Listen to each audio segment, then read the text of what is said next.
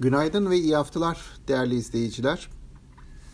Borsada yeni bir haftaya başlıyoruz. Geçtiğimiz hafta malum çok e, sert düşüşler gözlediğimiz bir hafta oldu. BIST 100 endeksi hafta başına göre yaklaşık %10 geriledi.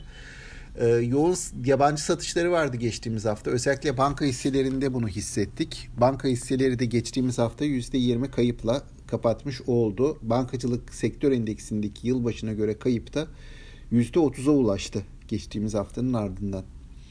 E, yurt dışı tarafa baktığımız zaman yurt dışı tarafın gündemi e, daha olumluydu bize göre. Her ne kadar yurt dışı tarafta da bu Covid-19 salgını ile ilgili yeni kapanma endişeleri mevcut olsa da endeksler, e, ABD endeksleri ve Avrupa piyasaları genelde %1'lik artışlarla kapattılar geçtiğimiz haftayı. Şimdi yeni haftaya başladığımızda geçtiğimiz haftanın e, temel dinamiklerinin devam ettiğini söyleyebilirim.